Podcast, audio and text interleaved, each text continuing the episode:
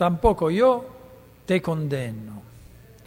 Es una expresión de parte de Jesús que nadie se esperaba, porque es un perdón que parece que va en contradicción con la ley de Dios. Era Moisés que le había dicho lo que se tenía que hacer en este caso. La, el lugar donde está Jesús, aquí dice el Evangelio, es eh, el área del templo. O sea, ustedes saben que el templo de Jerusalén no era como un templo griego, ¿verdad? Eh, con las columnas y el templo y nada más. No, el templo se componía de la parte central que sí era lo que llamaban santuario. Dentro del santuario solo los sacerdotes podían entrar y en la parte más interior del santuario entraba solo el sumo sacerdote una vez al año, porque ahí había el arca de la alianza, el Santa Santorum. Después, fuera del santuario, había el altar, un altar más grande que eso, un altar donde se sacrificaban, ¿verdad? Se ofrecían los sacrificios a, Dios. Y esto estaba eh, eh, en un lugar abierto, a donde podían entrar solo los hombres. Después había otro lugar, un poquito más hacia el exterior, siempre abierto, a donde podían entrar también las mujeres, pero solo los judíos. Y después había el área del templo grande, a donde podían entrar también los que no eran judíos. Ahora Jesús aquí dice, se encontraba en el área del templo. Aquí dice en el templo, pero estaba en el área así grande del templo, no estaba en el santuario. Y ahí es donde hay también el sinedrio, que es nada más que el tribunal, el lugar donde se, se, se reunían los fariseos, que eran 71 jueces. Entonces Jesús se encontraba en este, en este área del templo, y acerca había el tribunal.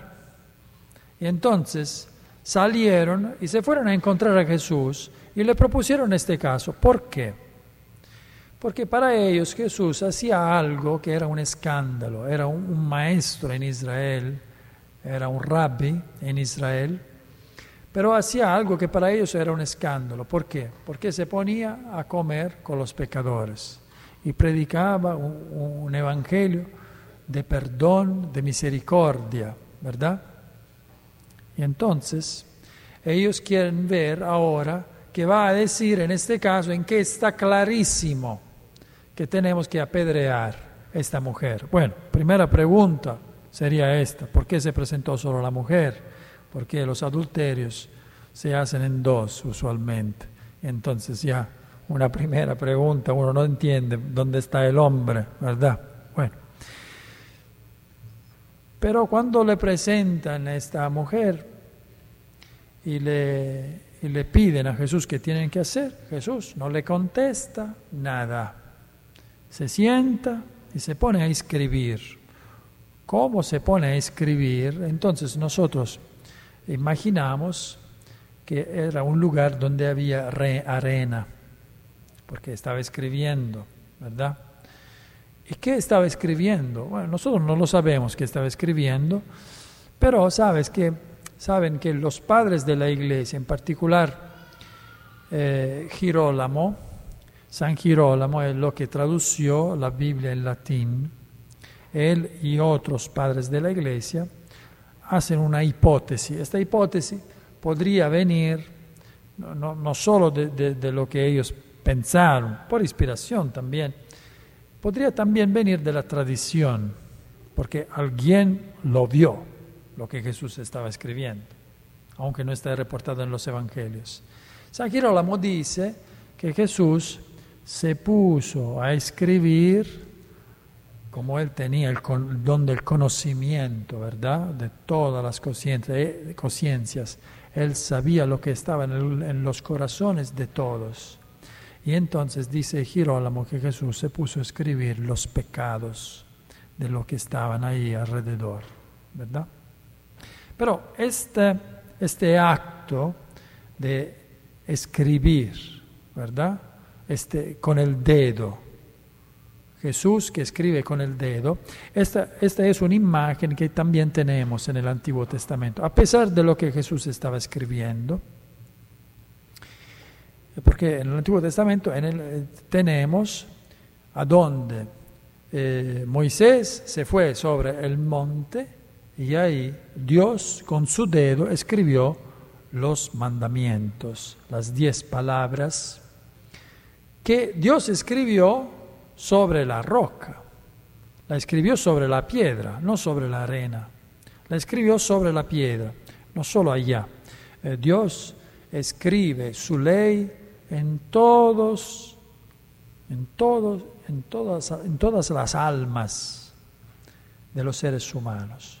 Cuando Dios te crea y te crea con un alma, tu alma ya tiene escrita la ley de Dios. ¿Cómo, cómo es que lo sabemos esto?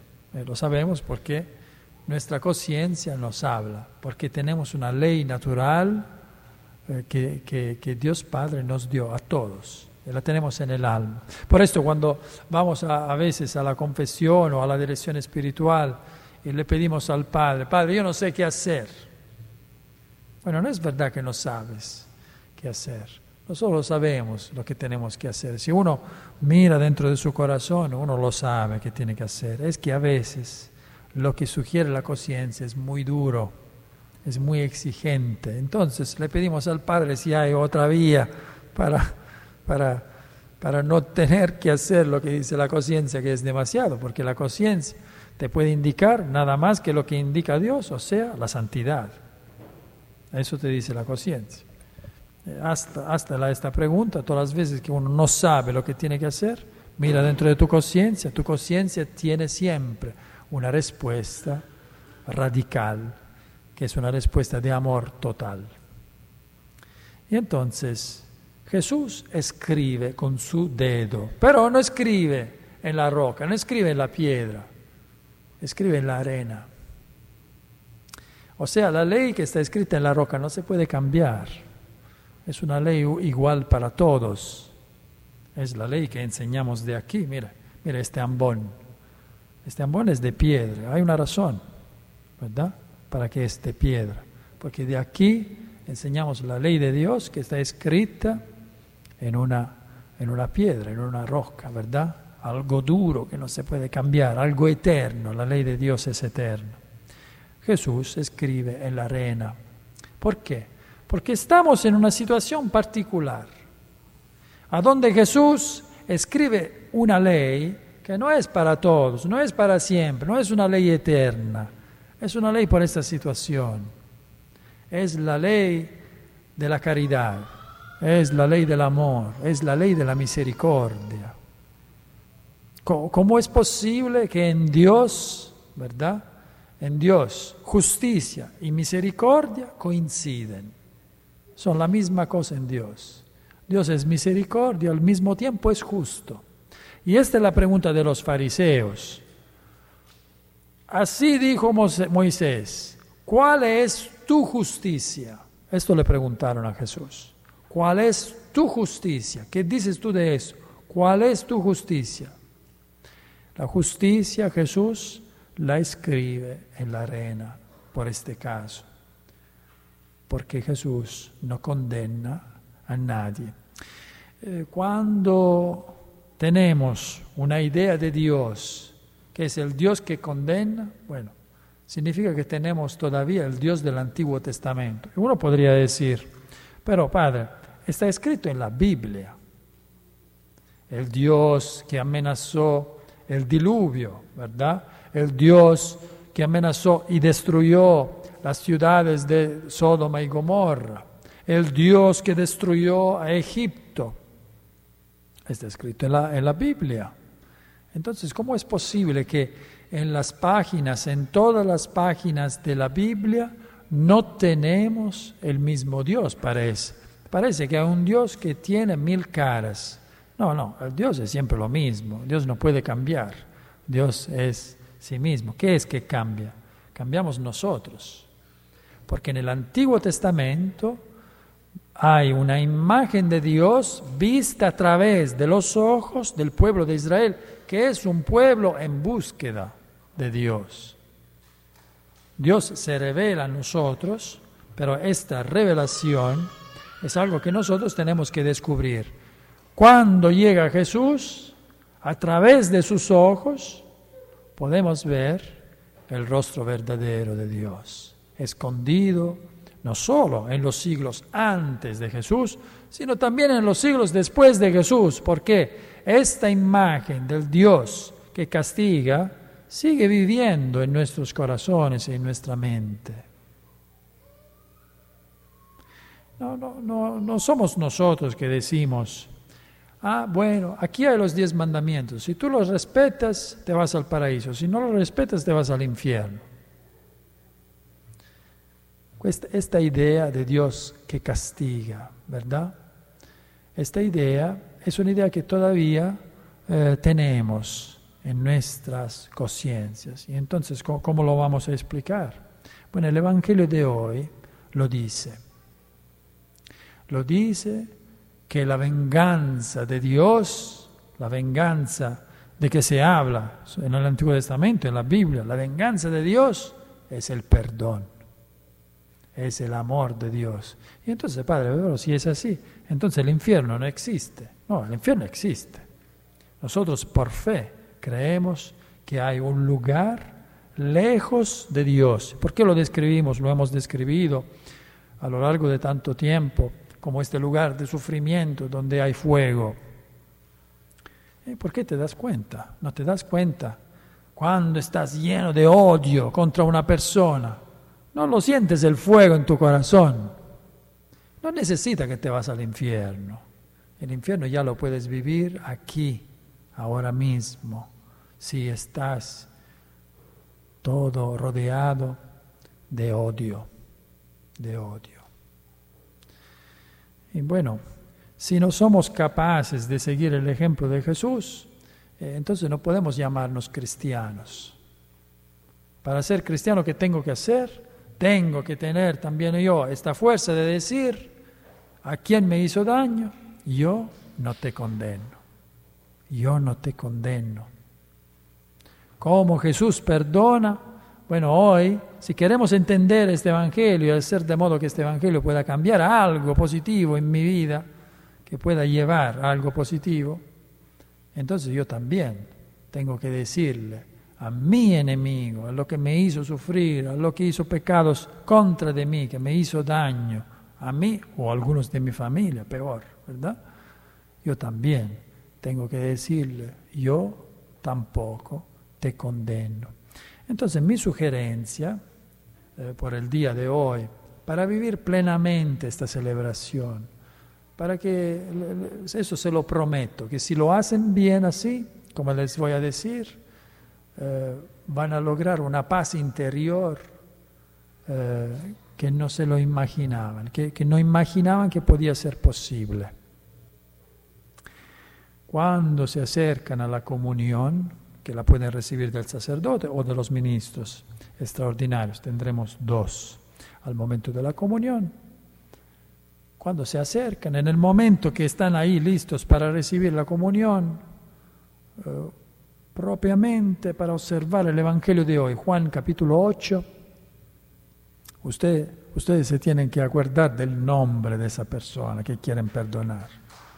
Y ya esto va a ser difícil, ¿verdad? Uno se siente mal, solo a pensar. Muy bien, entonces estamos hablando de la persona justa. Si te sientes mal, está bien, esto estamos diciendo. Tienes la persona. Llévate contigo esta persona y cuando llega el momento de hacer la comunión en tu corazón, en tu corazón, no, no, lo digan el nombre, ¿verdad? Porque no, solamente en su corazón, ¿verdad? Uno cuando se acerca a la comunión dice, dice el nombre de la persona y dice, en el nombre de Jesús yo te perdono. Así tienes que decir, el nombre de la persona y después, en el nombre de Jesús yo te perdono. Y recibes la comunión. Esto, esto lo tienes que hacer tantas veces por cuanto sigue en tu corazón este, este sufrimiento, este duelo. Porque esto sana. Porque el Señor vino para salvarnos, primero de todo, de eso, del mal y del odio que hay en, nuestro, en el nuestro corazón.